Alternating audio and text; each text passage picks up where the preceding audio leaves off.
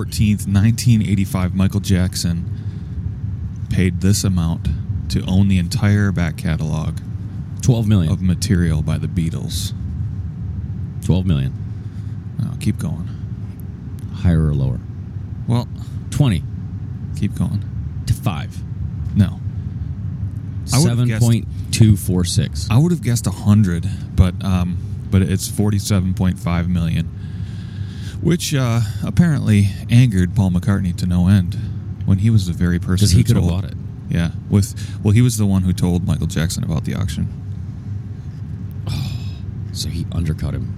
Yeah, pretty wild. But I mean, can you imagine buying the Beatles catalog for 50 million dollars? Yeah. like that seems like a good buy I was, if you have the money, obviously. I mean, I was a tiny bit short at the time. Well, yeah, 85. Yeah. I think my net worth was $14. I was five. Yeah. Mostly in comic books at the time. So I have a real question. I have a real answer. Okay. Is it faux? Is it pho? Pho. What is this? It's pho. It's pho. Are you sure? I am 99.9% sure. Because everybody that I tell that we're going to eat some Vietnamese like rice noodle soup, they go, "Oh, so you're going to get pho." That's because that's the American way to say it, Okay. and I don't know if that's the it's the right way to say it if you're just being if you're using American phonetics. You know how I know you're right? No, Because there's a there's a place that you took me to one time and it was called Faux King, and Faux King doesn't make sense, but the other pronunciation does. I was about so let's just not say it. We'll leave it at that. So I am sure, I'm absolutely sure that you're correct.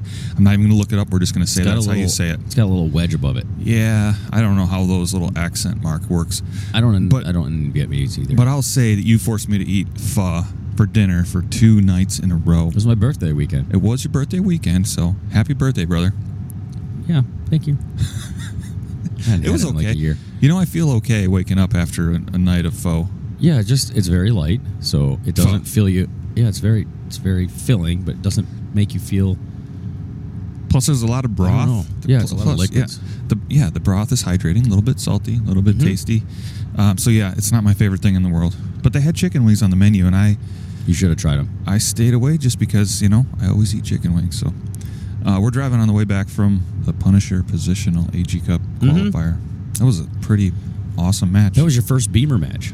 uh, yeah, Yeah, first Beamer. Yep. And um, I know we talked about. There's an episode we had Michael Beamer on at the beginning of this year, if I remember. yeah. Yeah. Um, so if you want to see that one, it was the one labeled three way with Michael Beamer.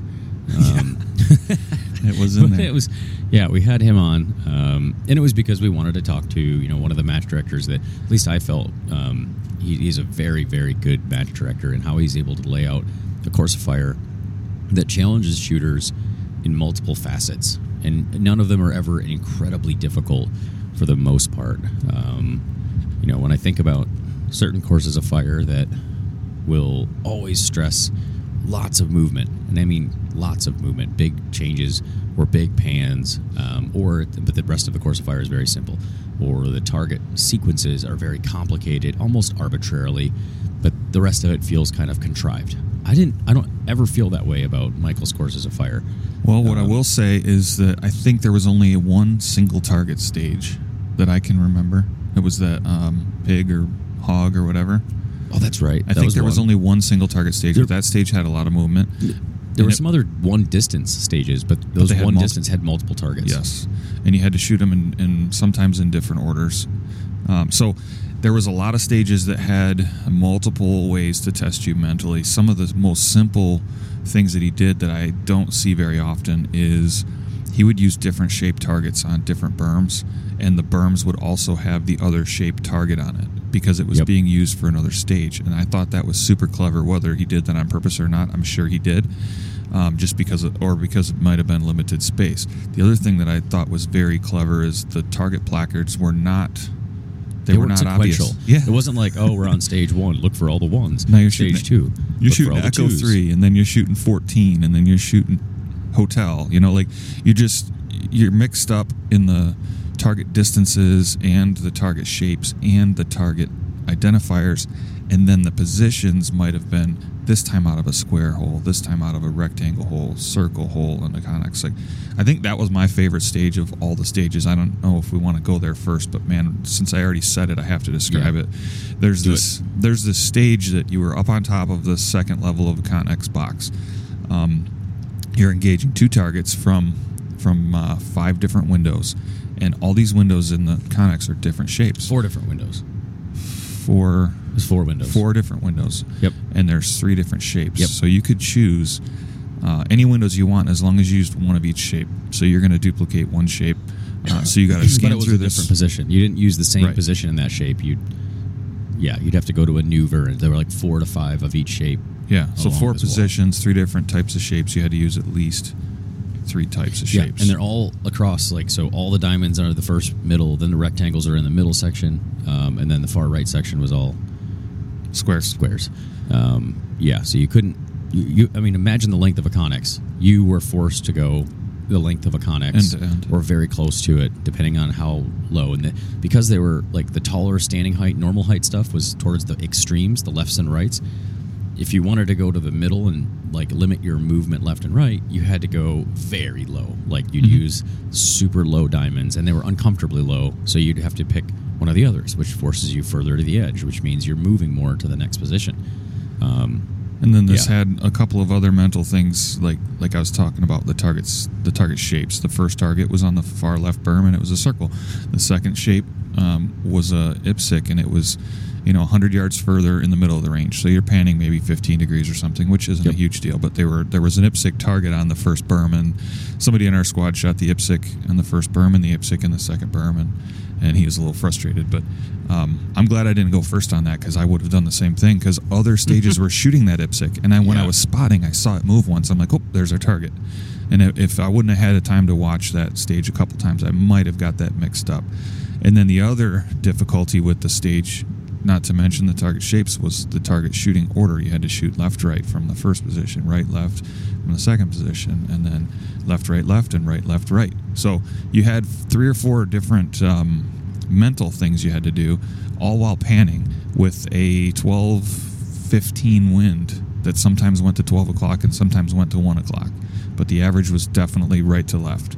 So there was uh, a lot of stressors on this stage, and I felt lucky that they gave us a minute 45 for the for the whole Yeah. match. To be quite honest, it it felt a little stressful on stages like that, but it felt comfortable on most of them. I don't know what, what did you think about the part times? Um, I like them at a minute forty-five. It gives you enough time, especially you know we. I think we've talked about it in the past about you know ninety versus minute forty-five versus two, and that in certain ranges with low winds, I think ninety is appropriate. In ranges with really high winds, I think two minutes is appropriate. And this range is generally windy, but it's shorter range. The time of flight considered, a minute 45 is perfect. You can break clean shots, take the moment to, say, fix a bag, still watch your shots, and make perfect corrections. Um, back to the center, asterisk, as we're going to talk about that. Yeah, Um, I my opinion on the times is it should have been less. Yeah, I think there were a couple stages that if we had had smaller targets, then the stage, I think the times would have felt more appropriate. Um, at least, again, this is an AG Cup match, so That's maybe why I say that. yeah, minute. I mean, if they're 90 seconds to 95 or even 100 seconds or 105, eh, you're really cutting hairs. I looked at my timer multiple times, and there were about five stages where I was within five seconds or so of timing out. Me too. Um, and that was, again, conscious because I was going slow to make sure I got all my impacts as much as I could. But that said, I didn't mind it. I think, you know, generally speaking, the individuals who are newer to the sport that are coming to shoot that match, they needed every second of that minute 45 to navigate the course of fire. I think the more experienced shooters probably didn't need it, or at least they may have used it unknowingly because they were either breaking shots hastily and they should have used it. The only reason I'll disagree is um, you said the newer shooters needed it. The newer shooters still timed out at a minute 45. So whether they had it or not, I think a lot of them were going to time out.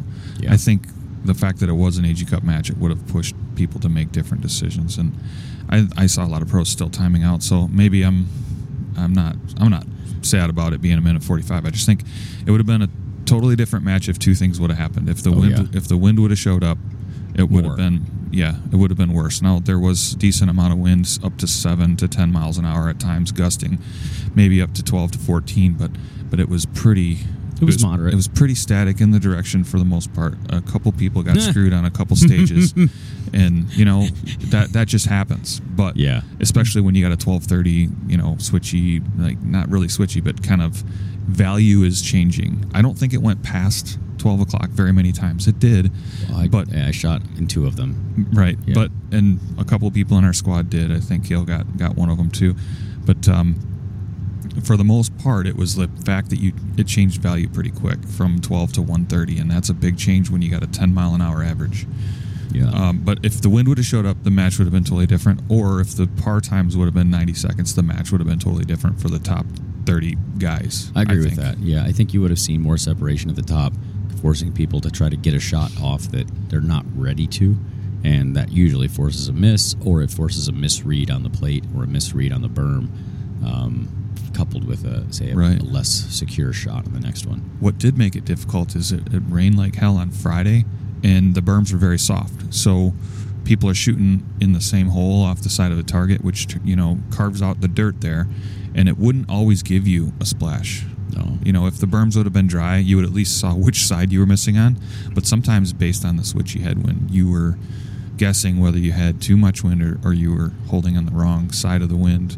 And I personally think I dropped maybe three or four shots because of the fact that I just couldn't see it go into a hole on the side of the Yeah. of the target.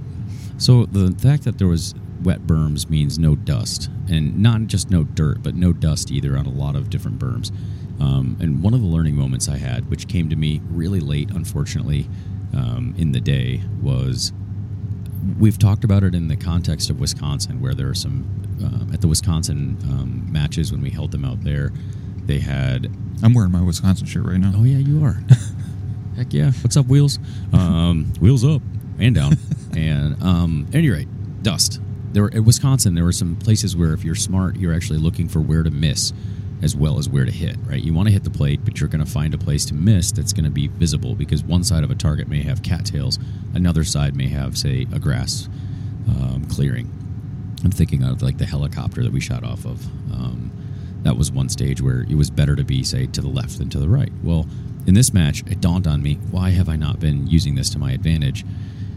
The sun and the sun's angle was creating shadows differently on certain targets, and sometimes the target to the right or to the left, there was more light on one side of the target than the other, and in the shadow, it's really generally really hard to see where your bullet goes into a shadow.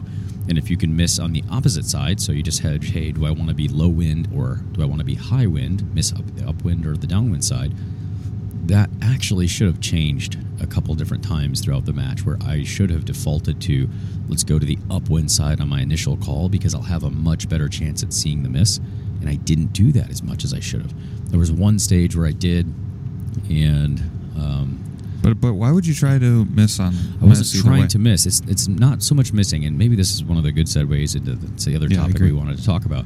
But when you I see are what you're making saying. your I win want to call, expand on it. if I have a win call that say I think it's going to be three tenths, and the target is say four or five tenths wide, let's say four tenths, but I have to hold three tenths. That means you are off the right edge by a tenth. So if you think that's going to get you centered, but you think it could go up from there, or it could go down, whichever way you want to favor. So if I said I want to go, I'm not sure, three tenths seems like the right call. I could be two, or I could go four. Let's call either side of that call. You might be smart to go to say two tenths if the downwind, the extra wind miss, where the wind is gustier than you mm-hmm. think, is in in the the side that's easier to see, or vice versa. Or if you see the hole on the side of the target, everybody else is hitting, then you can That's say, okay, I'm going to round up. So Yep. Um, th- another visual indicator, just on that same point, was the vertical. They had a couple of stages where the targets were very, very low to the ground, and their line of sight was over mirage. And I mentioned it to you on the Connex boxes, uh, with a stage right after that, that troop line. Hey, look at target two and or three and four. three and four. They were there was all the paint was from the the so-called the nipple area up through the head was completely clean. I don't mean like oh it has some bullets sporadically. I mean completely clean. And that's atypical of most IPSCs or ever being shot. You see a centered blob. Well from there lower all the paint was gone. And i mean left to right edge all the way down through the very bottom of the target. So it's as if no one ever hit say more than two and a half tenths high, which two isn't high. which isn't logical. Logical if you run the WEZ analysis Correct. tool, it's going to put a scatter plot around the center of the aiming point, which would have had Correct. some up to the shoulders. You know, you would have seen some stuff. Yeah, and over hundreds of shooters, and we shot this at the end of day one. Um, over hundreds of shooters, you'd expect somebody would have tapped one with the wrong dope or, you know, something and made it high. But the fact that there was nothing there indicates that there's a reason why that's occurring. And a lot of people's first thought would be, oh, the ranges must be wrong.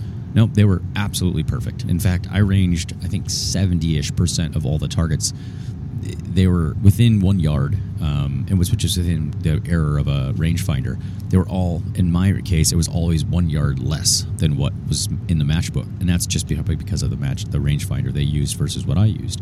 Um, and in that case, when I saw that on the target, the first two, three targets, first two targets were normal. Target three and target four had the paint way burned on the low.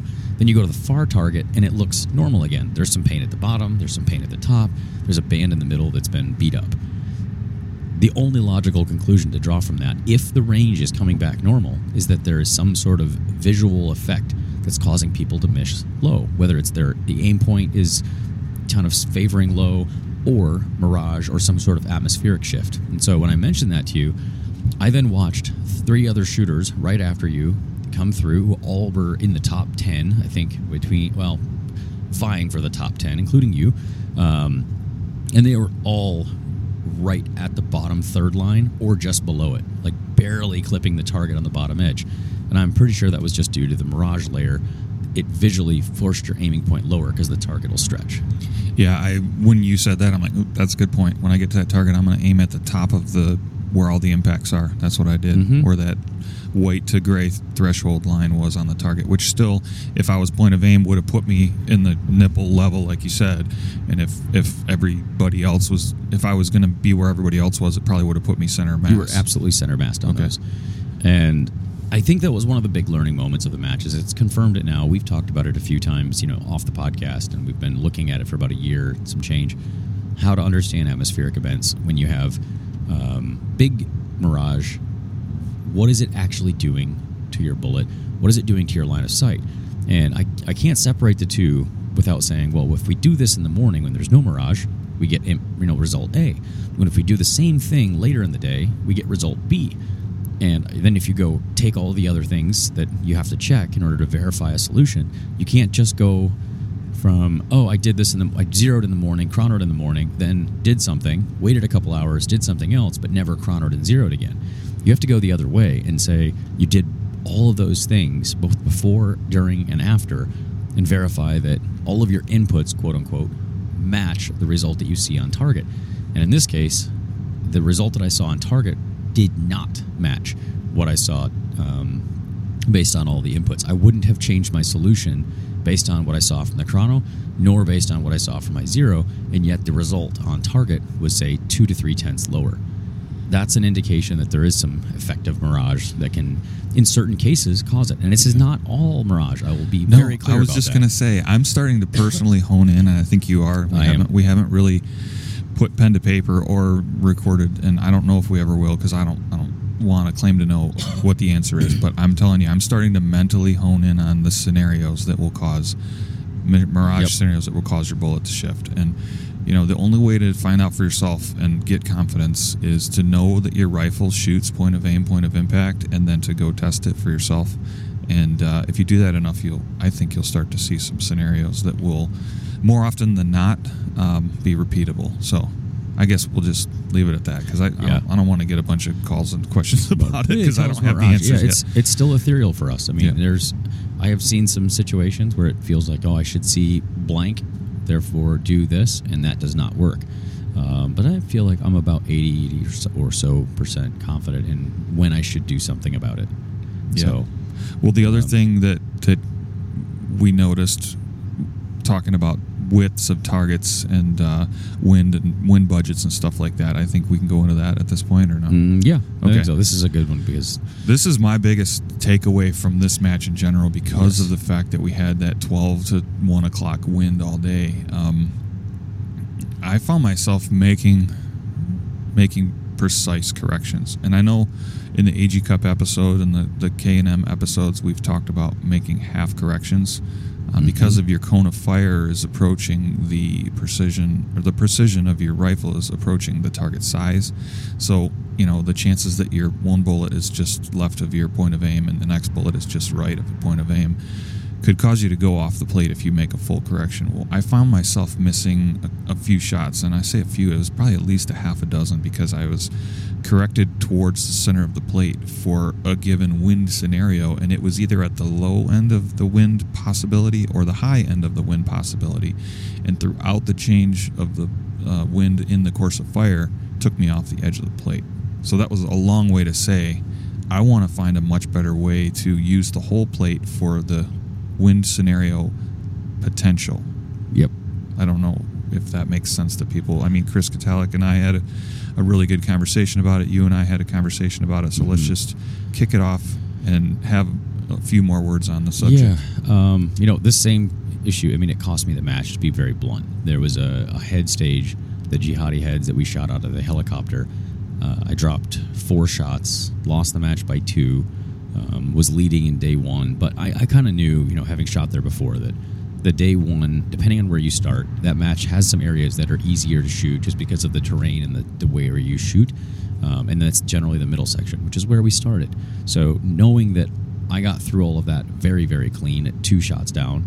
Um, there were going to be a couple people who Three, did the same. No, uh, three shots down. Yep. Yep, three Still, shots down, and there were going to be some other people Freaking who awesome. came down. You know, after 120 rounds to hit 117, you're like, oh yeah, I got a good chance at this. Well, yeah, Mhm. for sure. Um, but there were going to be other people capable of doing the same thing through that same stretch of the match. Um, flip the days and make it all the way around the horn. Um, there were most of the shots that I had missing could have been impacts, at least one miss followed by a bunch better impacts. Um, so I would have probably dropped 70% less points. So I would have went from a dropping 10 to approximately three to four, maybe um, on day two, if I had employed this strategy. And that happens like this. One of them was jihadi heads. I got on the target. It was a the wind had gone was generally from about 130 at about six to eight miles an hour, gusting up and down, but 130 give or take prior to the stage, right as I start prepping my rifle, and there's a shooter in the bay, and I'm about to walk up, I can feel the wind switching to a headwind. This changes your wind call dramatically. As you go from 130 to head to a like a 12 o'clock ish, the angle change is causing more variation in your hold than the speed change, and it gets close to a headwind, uh, just a little from right, maybe 12:30, and my holds go from approximately, you know, let's call it a point 0.2 at the near to a point 0.8 at the far, down to a point 0.1 to a point 0.2 at the far. So point 0.1 near, point 0.2 far. That's a big difference, right? These targets are only about three, oh, four tenths wide. The first one was four tenths at least, and then Yeah, they- I remember the that last one- being like three. third and fourth targets or something like, and fifth target were closer to three tenths. Well, here's the deal: we never, we didn't measure them, so No, we can't say that for sure. But that's part of this. What we need to talk Yeah. about. So on this stage, it's at 12:30, and I had a wind plan for what to do. You know, if the mile per hour equivalent goes up, that's no problem. The issue was, as I shot the first two, I impacted center, impacted center, and then I go down low into the helicopter. At this point, I can because I'm inside of an object, and the wind was now turning away, going back to this 130 value. But I'm inside of a shielded object that doesn't let me feel it. A lot Hmm. of the other shooters were up on top, and you were tall enough to go on top twice. I Yeah, was not. sorry. So I didn't have any other relative feedback to go, what's the wind doing right now? I could only look for Mirage. I could not feel anything. And I broke my first shot on target three from down low, and it misses left. I'm like, okay, that's no problem. That means I was off by, you know, about one and a half miles per hour on my wind call. No big deal. Add that, measure it, come back, bang, impact. Go to the next target. And now I'm just following that column. Send the next shot on target four, miss, downwind again. Whoa, okay, add that. All right, guys, I was off now a mile, mile and a half again. Send that, impact, go to target five, miss again. And I'm like, what? And now it's up another. So I'm now in my extreme high bracket and used the low end of my high bracket, missed again. And it went off wind. And this is to your point, you know, when we're talking about centering around. I sent all four rounds consecutive as a miss, and then center. put it back to center. Miss, put it back to center. Miss, put it back to center, and then miss, miss again because of the same reason. If I had done this other strategy, which is not using to center, but putting the next round on the far right edge, and I think this is the the nuance part of this, which this is a very advanced topic. You know, if you're a new shooter listening to this, you're like, oh, so I have to do, I have to not center my rounds. No, we know where our rounds are going, so we have so much confidence in the precision of our rifles that using the right third, effectively skinnying the target, and that I, I'm not going to miss on the right edge very often, um, is something you should do only when you have extreme confidence in your position, you have a very low wobble zone, among other things. However, if assume you have all that down and you've got a great position, if I had just moved those impacts from center to the center right third, where I give myself a tenth on the right side and three tenths on the left from the miss, um, they, all those bullets hit, and then I stay on the correct side of the target, going all the way out, and I get a nine out of ten. But this is a hindsight is twenty twenty type is. scenario you're, de- you're describing. I think the piece that brings it back to making a ton of sense is the fact that you started the stage on the lowest potential ever wind scenario. Correct. So if you know that, then correcting just bold of center makes sense. So it's not just, hey, I missed off the left edge, correct that to the right edge because it was a right wind. Correct that to the upwind side because if you do that sometimes in the wind is, you started the wind in the strong wind scenario and it's going to the low side, you're screwing yourself the other way around. Correct. I think you need to understand very first before you start the stage what the two wind scenarios, maximum wind scenarios are, and Yep. what your target widths are. And then you can kind of play this game of okay, if I start on the low wind scenario, I better start making corrections to towards uh, the past the center line um, to the high wind scenario if the wind is picking up. And that's the critical component. I started in the low You and did. not think of what if the wind is increasing, how much could it increase? Instead of trying to get I never got ahead of it. You were chasing it. I was chasing the wind and always one step behind. So by the time I would transition, it had picked up again and it picked up again. So instead of chasing the wind, getting ahead of it and trying to miss one on the right, and I, I don't mean trying to miss, but giving the the opportunity to let off on the wind and having it miss off the right was not a was not something that crossed my head. It was it was just never crossed my mind. It just was get it to the center, get it to the center. So my thought would be if you're if the value is increasing, it should have made intuitive sense to me to get to the right side of the plate as quickly as possible because if it continues to increase, I'll see it when I stay on the right side of the plate or extreme right edge or even potentially miss one off the right and then I know I can back off or bring that call back to center and it's now, you know, in the middle. That I mean, didn't it- happen to me. It takes a lot of cojones, I think, to employ this strategy. Oh, it- so it it's going to take me a while to get comfortable with it. But I think if you and I start by saying, when we get to a stage, we're going to measure the targets, we're going to put that on our uh, matchbook, and then analyze Yeah. the low and high wind scenarios and see if we can just shift our groups to the average wind for the scenario based on where the current wind is within the average wind that we could see max bookends that we could see have seen for that day.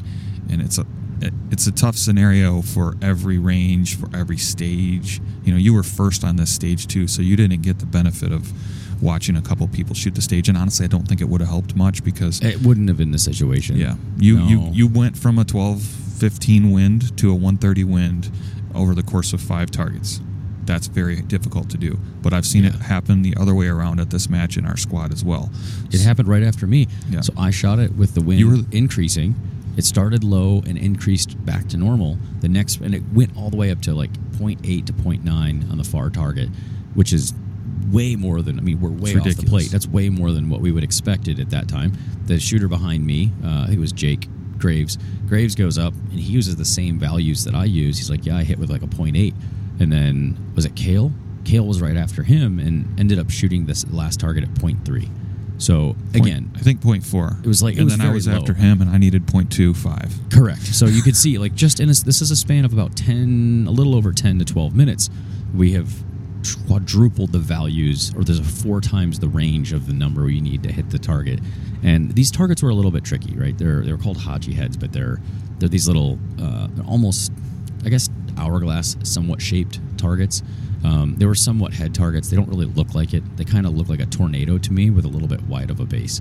It's just wide of a top. Wide top, wide base. top. Yeah, and uh, it was interesting um, in the sense that I learned something out of it, and I learned how to lose a match based on being wrong on where you place your win calls and how fast you get ahead of it. But that said, I don't feel like this match was a loss. That's the No weird way, part. I mean, this was a great f- match. You finished third really place. well. Congrats, by the way. That Yeah, was an thanks, man. awesome, awesome showing. I mean, I feel like we both shot pretty well. I had five sevens, so I wasn't able to to hold it together. Um, I'm not going to say that I got screwed. I just uh, I made a bad decision on one of them. Um, I gave away one point um, on a different stage, and where I was sitting at like right around 20 points down, there was a ton of people in that zone. So Yeah. I think I finished uh, tied tied for 11th or something like that. So it was. Uh, I will be back to that match. It was so fun. The range was max. I think 945 was the longest target, and Yeah. um, and that was an anomaly. Um, the second longest target was in the 850 range, and most of them were in that uh, five to Yeah, seven three to six. yeah, four to seven, whatever, in that in that Mhm. range. So it was uh, it was a cool range, really uh, really well maintained. Um, it would have been a totally different match too if it was like last year, 105 degrees and 100 percent humidity and all the wind and then raining and it was. Uh, with the weather was very forgiving. I think this match. I, I have never shot there before, but I got the sense that this was an, an abnormal uh, environmental condition for this place. It absolutely was. Yeah. Every time I've shot it, it's been like we have heavy, heavy tailwinds. Uh, We've got the wind out of the six o'clock before, which feels just about as brutal as what we shot out of the head or near headwind. Um, it's usually very hot. This was about as easy as I think it's been for temperatures and been pretty relaxed, pretty, um, I guess, inviting, engaging. Um, but then the other side of it, uh, we did have a lot of water, um, so that made things weird. When we get a lot of humidity, and this is something that I've started paying attention to, kind of going back to the atmospherics, there were a couple of key components that I think I did really well at this match that I used from the Nightforce match. Um, so to tie these back in, where I think this helped me get to where um, I performed really well this weekend. The Nightforce match, because it was so foreign to me, and there are no indicators downrange. I mean, you didn't get dust, it had rained a lot as well, and there's no vegetation at all. The only real indicator you had was mirage near and around the targets, and trying to pay attention to what a given shot looked like versus what the mirage looked like. And then also analyzing the terrain and trying to mentally create a picture of okay, the wind is going to flow around this object and go from here to here. My bullet crosses relative, but you know, in that flow, it looks like this. This is what the wind would be doing, and it's kind of like imagining you're you're throwing a you know like a little sailboat into a river, so to speak, and it's got to make it all the way across the river, and you've got just straight water versus say eddies or currents or pockets or a little bend. Where would you have to throw the boat in order to make it continue going across and arc back to where you want it to land?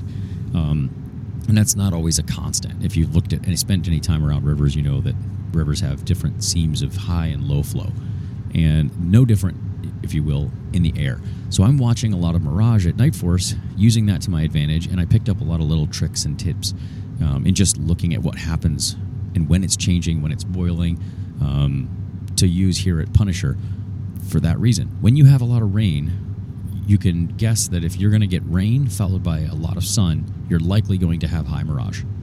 For I mean, sure. almost like there's almost no two ways about it. If you have a wet, dewy morning, when the sun comes up, you will get a ton of mirage. And it takes a while. If it's really dry, you'll likely still get it, but it's not going to be as intense. So um, it's not just sun that creates mirage, it's the heat differential with some humidity that seems to create mirage. And when you're watching that ripple, the hard part is knowing the difference between, say, what looks like a 90 degree mirage and a 45 degree mirage. I can't really see that difference yet. I think I might be able to as I get close to like almost looking straight into in the boil condition. And the, the trick was to figure out between you, boil, and where you're looking, how many degrees is that? Because that gives you a rough angle angle indication For sure. but in when it's shifting on you in terms of angle, um, I'm hesitant to point my rifle off angle to go look for the boil and then come back to target. No, So- but you can do that during the stage prep, and you can kind of say, "Oh, I feel this wind switch," and then use your Correct. binos to look for where the boil is, and then maybe scribe that on the ground or on a piece of paper, or um, you know, we got a buddy in our squad that always has his hand on his phone with the um, with the compass, thing out, you know, and he's he's always documenting that stuff. So I think that that could be a useful tool to do what we were saying before, put some bookends on the ebbs and flows of what the potential scenarios for wind are, because you know you've said it many times, and Brian says it, and I think it came from Emil uh, or somebody, but it's a non-deterministic variable. You can't for sure know what it's going to be in the future, but you can say uh, with certainty what it has been and what the min and max is angle wise and min and max velocity wise and you can have that that range of effects. So i'll take those min and max in especially these headwind scenarios and i'll put I'll put a column for zero wind, like uh, 12 o'clock wind, so I know if I never see it go past 12 o'clock to 11:30, um, I'm going to put that in my uh, one my wind column, so I know, hey, what is just spin drift, and then what does um, a 12:30 wind do, and what's an 11:30 wind do, and what's an a one o'clock wind do, because the the velocity really wasn't changing much. We had some gusts and some lulls; those are easy to pick out of the mix. But if you just take the static average wind of seven miles an hour, which is what windy.com said it was going to be all day, and you put that and you change the angle of it, um, you can get a pretty good idea of what your max and min wind hold is. And unfortunately, it's pretty big swing between one o'clock and eleven thirty. unfortunately, yes. Unfortunately, it's a target width or more. Yeah. Um, the I did use a lot of the angles for the min maxes, but that's where you can use the full value equivalent as well. If you're if you're newer to this, um, and even I still I default to that. My brain Me thinks too. better in that mode for the full value equivalent. What do we mean by that? So if you have a wind at three o'clock that's ten miles an hour. Um, or let's say that's one mile per hour. Let's just say that's equivalent to say a 12, 15, 12, not quite 12, 30 wind um, at say 10 miles an hour. Um, Yeah. so, And when you look words- at the Mirage, you can start to see that. yeah, and what you're looking, what it's called is it's the crosswind component only. So you're trying to take a wind and look at the crosswind component only. Um, which portion of the wind, at wherever direction it's going, would be going left to right or right to left, versus the part that's coming at you. You're taking that part out and just using the left to right part. There's books on that. You can read Applied Ballistics um, series of books to understand the crosswind component. Your Kestrel also have it if you want to see the differentials and what it means. Just click into weather mode in the Mhm. Kestrel. In the you can see the crosswind component based on an angle. There's some apps that do it as well. So, long story short, when you think of what a windrose does, when you're when it tells you here's the the value and here's what the sort of the equivalent value is, there's a diagram that will show you that. For a given speed, what is the equivalent value, and it gets the speed gets lower and lower as you click closer to one, even though that it might be a constant 10 mile per hour wind, as you go from 3 o'clock to 12, or 9 o'clock to 12, 9 to 6, or 3 to 6, the value that you shoot it in gets lower. And that's a really intuitive way to shoot a stage because you'll be able to say, ah, I think it's more of a headwind. Cool. That means you're in like a one, two, three mile per hour, say, value for out of a 10. And then as you get closer to 1, okay, so now it's three, four, five. As you get closer to 2, okay, now it's 5, 6, or 7, maybe 8. As you get closer to 3, now it's a 7, 8, or a 9, or maybe a 10. And that system will really help you understand how to handle wind angles much better. It's when you add then the varying in intensities, it gets a little bit tricky, but uh, wind is not so easy to master. That's why we still drop the majority of our points to wind, or else we wouldn't. Yeah. I mean, I think the target sizes were perfect for this match. Um, like we said, if the wind would have showed up, it would have been a different story, and that's why they were the way they were. The people hit a lot of targets. I mean, the person, Ben Gossett and Austin Bushman, both only dropped, I think, 11 points the whole Yep. match, and you were at 13 in third place. So that's pretty incredible for a pro match of this difficulty with the mental aspects. Um, I think they both said that they made one point worth of mental errors, and uh, so dropping only 10 Yeah. points on, on 200 shots exactly is, is pretty good. 95% of the course of fire. Um, so I just I know that uh, Beamer expected that to be closer to ninety percent. So Yeah, he said low 90s when we yeah, talked. 91 or something. So wasn't too far off, but I think that the discrepancy there was just the fact that we didn't have a ton of wind. I think the discrepancy there is The shooters are freaking awesome. Everything is awesome. yeah. No, I mean, it, I mean, truly, and this is another part of it. We cleaned a I wanted to talk to you about this last night, but I, when we were um, driving, and I realized I'll just save that for the podcast. Okay. Um, I this match was a really there were only what 15, 16 AG Cup shooters there. I say only. It's still a lot. They were all the all the good ones uh, that I wanted to see, except Jake wasn't. Uh, what's not Jake? Morgan wasn't there. I'm like that guy's been busy doing other stuff, but I would have loved to have seen them there. Pinch wasn't there. There were a lot of shooters not There's present that I would have loved to have seen there.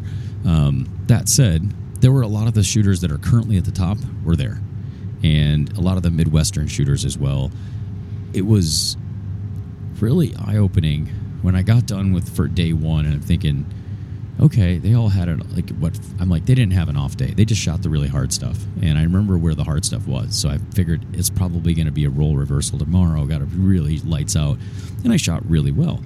But I got to thinking about how few points. Um, when I was talking to Derek at one point, like he kind of joking was like, "You're down three, bro. That's almost an insult." Like, and he was. I mean, he's obviously happy for me. He's like, "Good job. You're killing it. Keep after it." But his statement wasn't wasn't lost on me.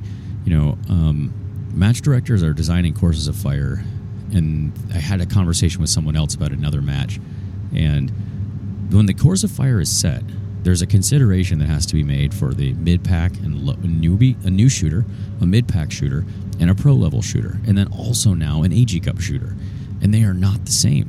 Um, and you know, I think it was Clay. We were talking about his match. Yeah, it was Clay. Um, we were talking about his match and how he said, "Yeah, I really liked that layout where you shot all squares. If sans a few, they're all 0.4 to 0.5 wide. Period. All targets were 0.4 to 0.5, scaled perfectly so that you shot the same angular target across the board, and it was 0.4 when it was inside of like, let's say around 400, 450. And then from there to seven, it was like 0.45, and from there to like a thousand, it was uh, 0.5. And I'm like, okay, seems legit.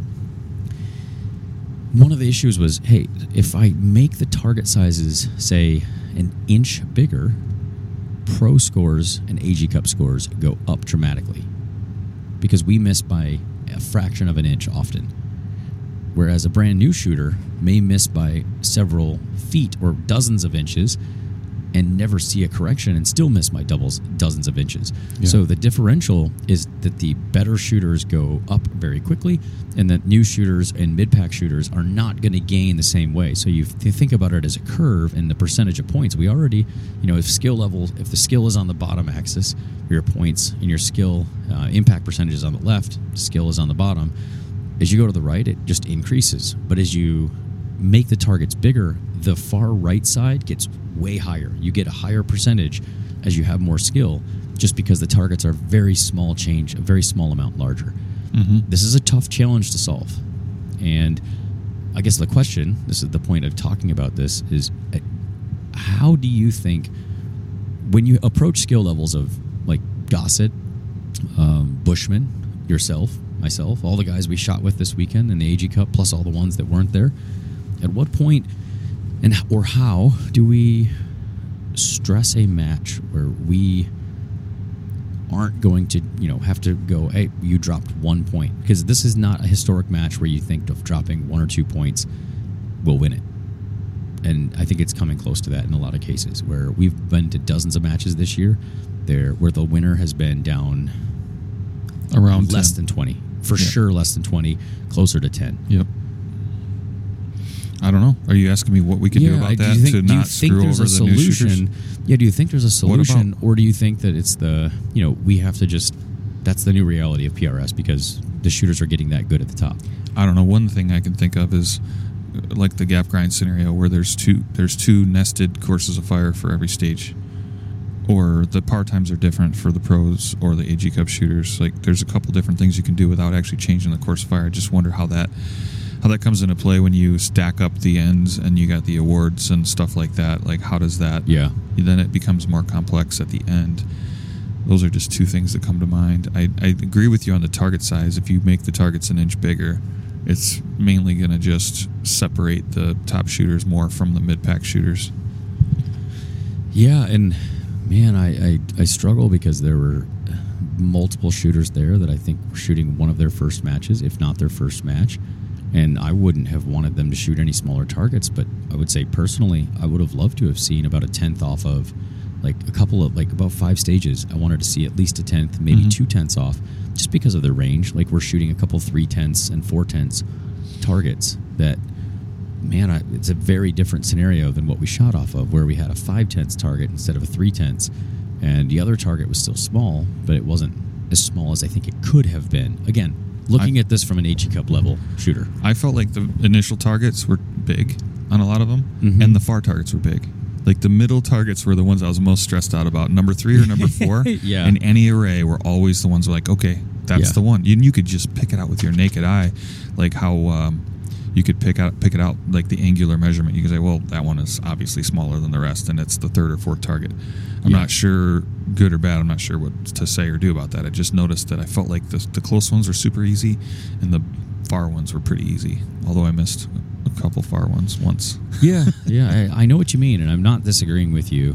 Um, there was a there's a distinct feeling though that the PRS pro level and AG Cup level shooters are getting so incredibly good that I so this came up in my brain as I was looking at the top uh, the, to- the top 25 or so on the PRS website, and I realized I think we're going to have potentially more 290 class shooters this year than we've had in a long time. And, and then I looked through the names, and it wasn't Makes sense. it wasn't the names that I'm used to seeing, you know, in years past. Really? There's a those names are still there. They're just intermixed across the top 30 But it's there's only another- halfway through the year. Exactly. That's my point. It's only halfway through the year. There are people with 285 and up that are not normally in that range that are able to acquire those because of skill. They've gotten better. There's names that are brand new. And we have added more shooters at the top of this sort of 288, 285 to 300 point level than we have in prior years at this point in the season, which means it's likely only going to increase. It's probably going to take 285 just to get the initial invite to the finale. That's kind of what I'm seeing. It's I- crazy. So in past years, it's been 270 ish, Yeah. 270, 275 ish to get an invite to the finale. That's an interesting statistic. We should look that up Yeah, if we I- could. Like, we know we should What was the cut line at 150 from, you know, five years ago? Then four, then three, then two, then one. I feel like, I think I was in the squad two my um, second year to the finale, and I had like 287 or something. I mean, that's a pretty. It's a decent score, but like, it's you're going to have to be above 290 to be in the top two squads this year. I th- honestly think so. I mean, I was just looking at it in 292. Um, there's a bunch of people between 285 and 292, like 20 or 30 people. Um, I don't have it up in front of me, but I remember it feeling and looking like a lot. But the, my point was more the the number of newer names that I've seen on the roster That's in the good. top 20 is they're now in the mix. And you know, I was down in 25th with a 289 or 287 just prior to this match. Right. Well, you're moving up. Yeah, but I mean, up. but I mean, I, I that blows my mind. I spent all last season at 289 until like the a little past this point, and I was still in like 12th or 15th, which that was shooting really well throughout the year with an AG Cup win early in the season, and it still would it put me just off the top 10. Um, whereas this year, it put me in 22nd with about the same score. Yeah. And I'm like, okay, that means there's 10 guys. And what I'm thinking of is more at the top of the level. We now have double the competition. So the any given Sunday scenario, which you've talked about a multitude of times, we joke about it. Like, hey, any given Sunday, somebody could win one of these matches. There are some people who are likely to win it, but we all now tussle. It's not just, hey, you know, Bushman's going to go out and clean house. It's, well, Bushman's going to try to clean house. Gossett is likely going to try to clean house. I'm going to try. You're going to try. Um, Clay, Tate, like all of these shooters are now, there are 10 people who, if you drop one, you're out. You drop two, you're definitely out. But there's And 10 you don't more know that that, you but there's 10 about. more that you didn't even know.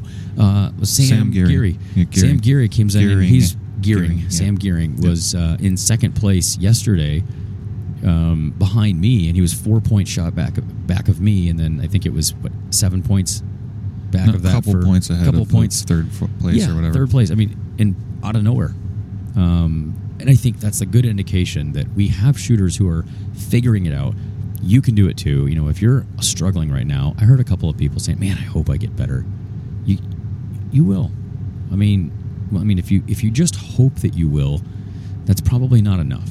You have to know that you will, and at some point, it's going to be going to matches like this where you just take your licks and you're just constantly observant about what caused that miss. And if you don't know, then start with the basics, answer it, and say, like, good example. I was going through and I had one shot miss high. It was one of the mistakes that I think I attributed of my three shots on one day, uh, day one. One of the shots I attributed to a miss was a high shot off of a rock. And I thought, hmm, I don't think I can't. At first, I was like, "Well, that's just an errant bullet," and then I thought, "No, the likelihood that it was high because of my dope is unlikely. The likelihood that it was me pulling a bad trigger is unlikely. I could have made a, a bad follow through and maybe yanked down a little, but I didn't feel that. But what I don't remember is looking at the turret and visually confirming that I was on the correct dope. I remember seeing the color meet the index line, but I don't remember looking at it and going, "Yes, 2.2." for a split second. Because I don't remember that, that means that I cannot be certain that that was not a just a simple dialing error where I actually left it at 3 2.3 instead of 2.2 and that was what caused my miss. Nothing to do with my fundamentals. And that's the level of detail that I'm breaking down one shot. I missed one shot and I have to go through that level of detail in order to know where else to improve. I think all the shooters listening to this should be doing something very similar. Find the a miss, even if it's just the first miss that you had or the second miss that you had. Walk through everything that led up to that shot to go, what could have been wrong? What could have been wrong? Now, what's the most likely thing to have been wrong? I think it's hard though if you come off a stage with four to six misses. Um, you, you're kind, your brain is kind of melted down, and and you feel defeated. It's hard to come off the line and replay that scenario in your head sometimes. I mean, when you only miss one shot, you're you only got one thing to focus on. I think the biggest struggle with people that are newer or working their way up in this is they get frazzled because the stage goes so bad and they quote unquote don't know why. Um, and I think that's the bigger problem, not knowing what the potential failure modes are. You described your your one miss high, saying that you don't think it was your trigger press. Well, why don't you think it was your trigger press? Because your trigger press is solid. You practice it. You Yeah. follow through. It's So possible it was. It's possible, but, I not hadn't- probable. I haven't had that throughout the rest of it, and I was not under stress. Like the level of like I can recount all the things that led up to that shot, and know that this is unlikely because I was low stress. I was watching rounds impact center. I wasn't trying to push for time. I took an extra second to settle a bag, made my exhale. Like I can walk through all of those things, and I think this is where shooters who are newer don't necessarily. Um, it's not that they can't do this stuff. They just say it a different way. I think that newer shooters, when they get stressed or missed, they aren't thinking through what caused that miss. It's not just wind. It's They're just okay with it. They kind of expected Yeah. it to happen. Oh, I'm going to miss. Leave it at that. Yeah. No, it's not that you you should have missed. It's that you didn't understand why you missed. Therefore, you won't be able to hit on the next shot more likely than not because of the miss not being the thing you're trying to correct. Um, you have a really bad trigger press or leaning into the gun from an angle, and you miss one left, and you go, "Oh, wind switched on me," and then you make a wind call, and then you sh- you fire a really good shot, and it goes right back to where it should have, and you don't miss. Well, you miss again, but the opposite side. Now you think the wind's died off. even as a top, even if you're a top level pro shooter, you can still make a rookie mistake, I made such one. as such as Mhm. not making sure your rifle is level. So Mm. my first stage was, uh, we'll just say, almost a throwaway. It was uh, relatively frustrating for me because um, I was inside of the Hummer and it was angled surface with ribs. Like imagine um, like a bed of a pickup truck, how it's got all those ribs. Well, those were inside of the back of this Hummer. My bipod feet were interacting and not interacting with those as the truck was not perfect, perfectly perpendicular to the target array. Yep.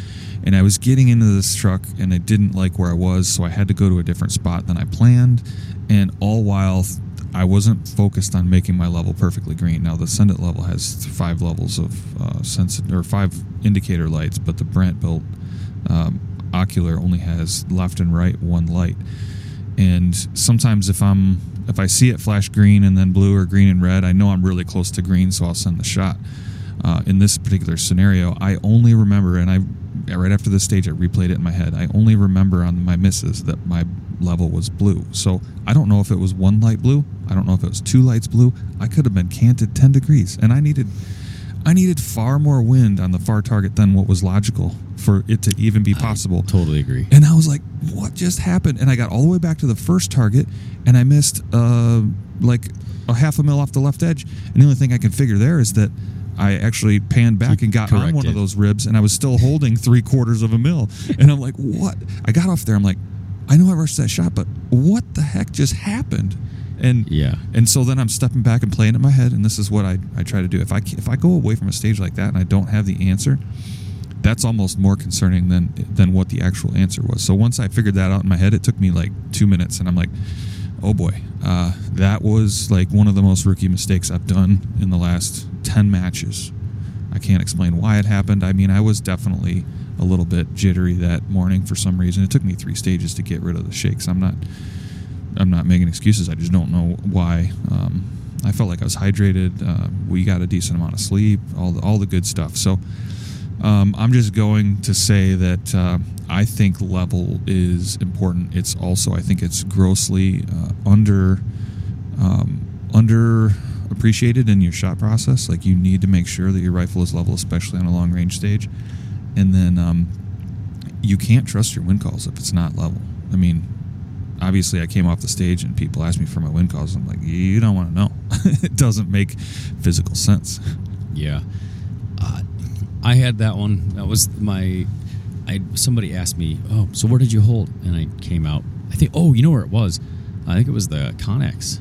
It was the Connex or the long range, one of those two up there. I would, man, I want to tell you, but you would not believe me, and because all the wind. So uh, it was the Connex. Now that I think about it, um, we were all holding right because the wind was coming from the right for the most part. And when I'm watching it, I'm, I'm, shooting and I make my first shot. Impact. Okay. Next shot. Miss. Huh? Keep going. And I ended up holding left by, I think it was up to 0.4 left. And nobody at this point throughout the entire day has held left. Virtually nobody.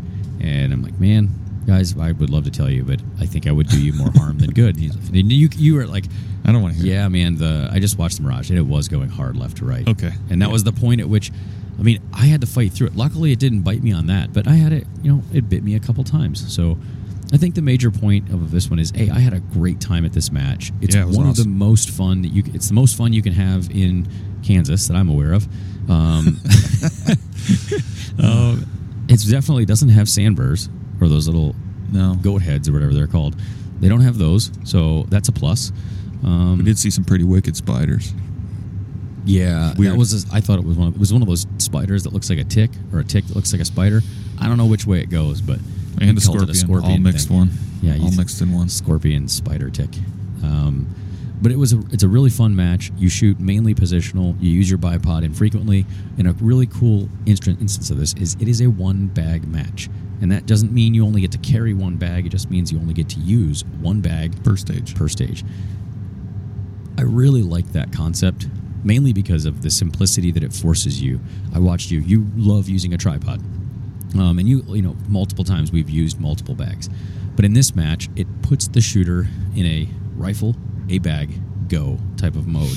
You yeah, I didn't use a tripod one time. There was maybe two stages where I was really, really tempted. I'm like, you know what? These props are solid, other than the tire, the middle tire one. Um, yeah. And I still chose to use a bag just for time constraints. I, I, see, I saw a lot of people time out on that one, and so I decided to hold over on that one. And I also decided to just go a bag, and it, it worked out great. So I would say like get good with the bag for a match like this. I mean, even stages where they said we could use a bipod on a rock.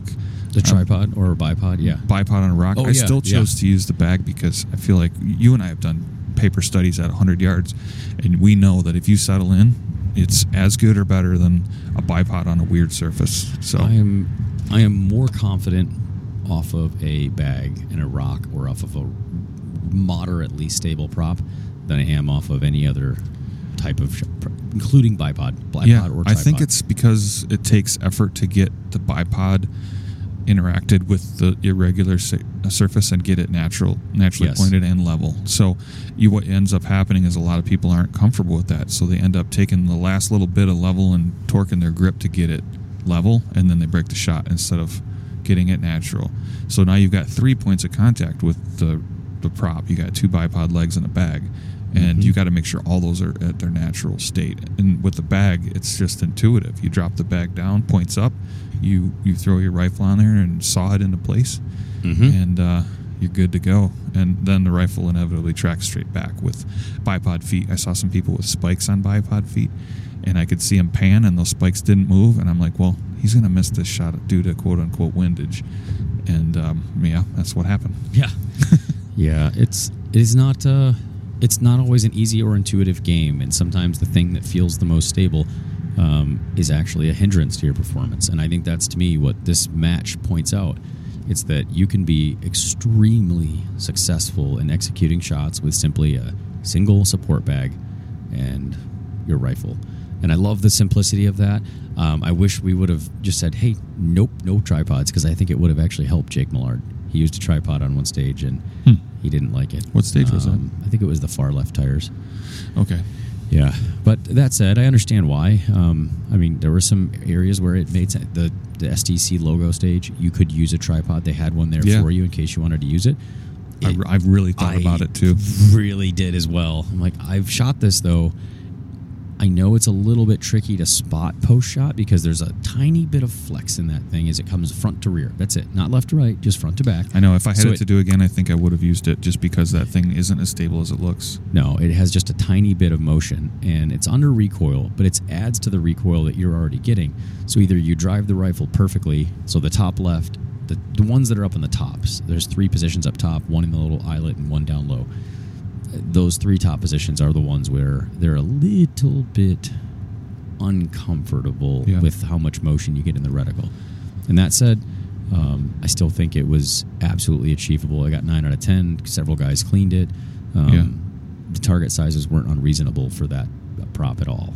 So I think it was actually one of the perfect stages. Well, if I go back there, well, well I will.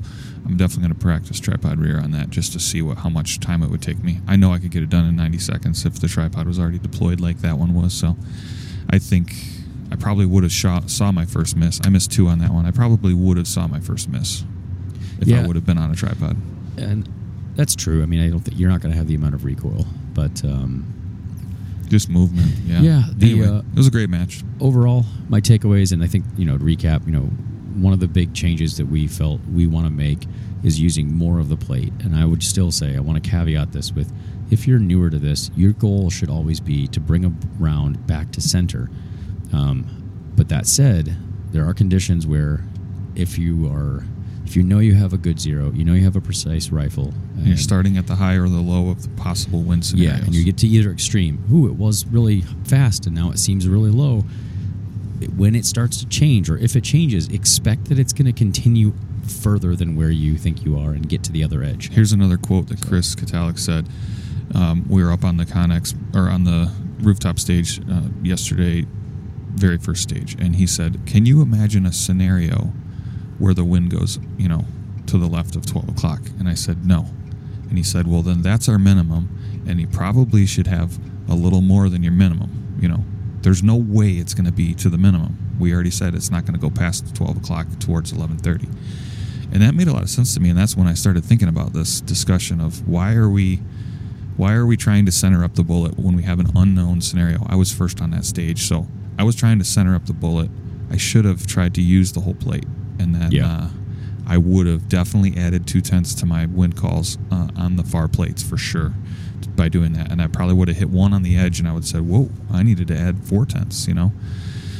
So I think uh, that's what got me started thinking about it. I, I I'm sure it's going to be uh, lifelong learning, like this whole precision rifle thing is, and I will be studying on that. The cool thing is, the more we shoot, the more experience we get, the less we have that we need to f- focus on, and the other stuff can happen autonomously while we really, really pay attention to these other little details. And I think you'll get there, not you, but the listeners will get there too. They'll get to a point where all their fundamentals, and I'm not specifically talking about fundamentals of marksmanship. I'm saying all the fundamentals of competing in this game will get enough repetition so that 80% of them will be autonomous and comfortable and on autopilot so that you can whittle that last 20% down to 15% down to 10% and then then you just have to worry about the things like the course fire and the wind wind scenarios you know they play mm-hmm. a big mm-hmm. part but they're they're really on the grand scheme of things it's so much easier to screw up one of the nine other things too before you even get to a good wind call yep know your basics then worry on wind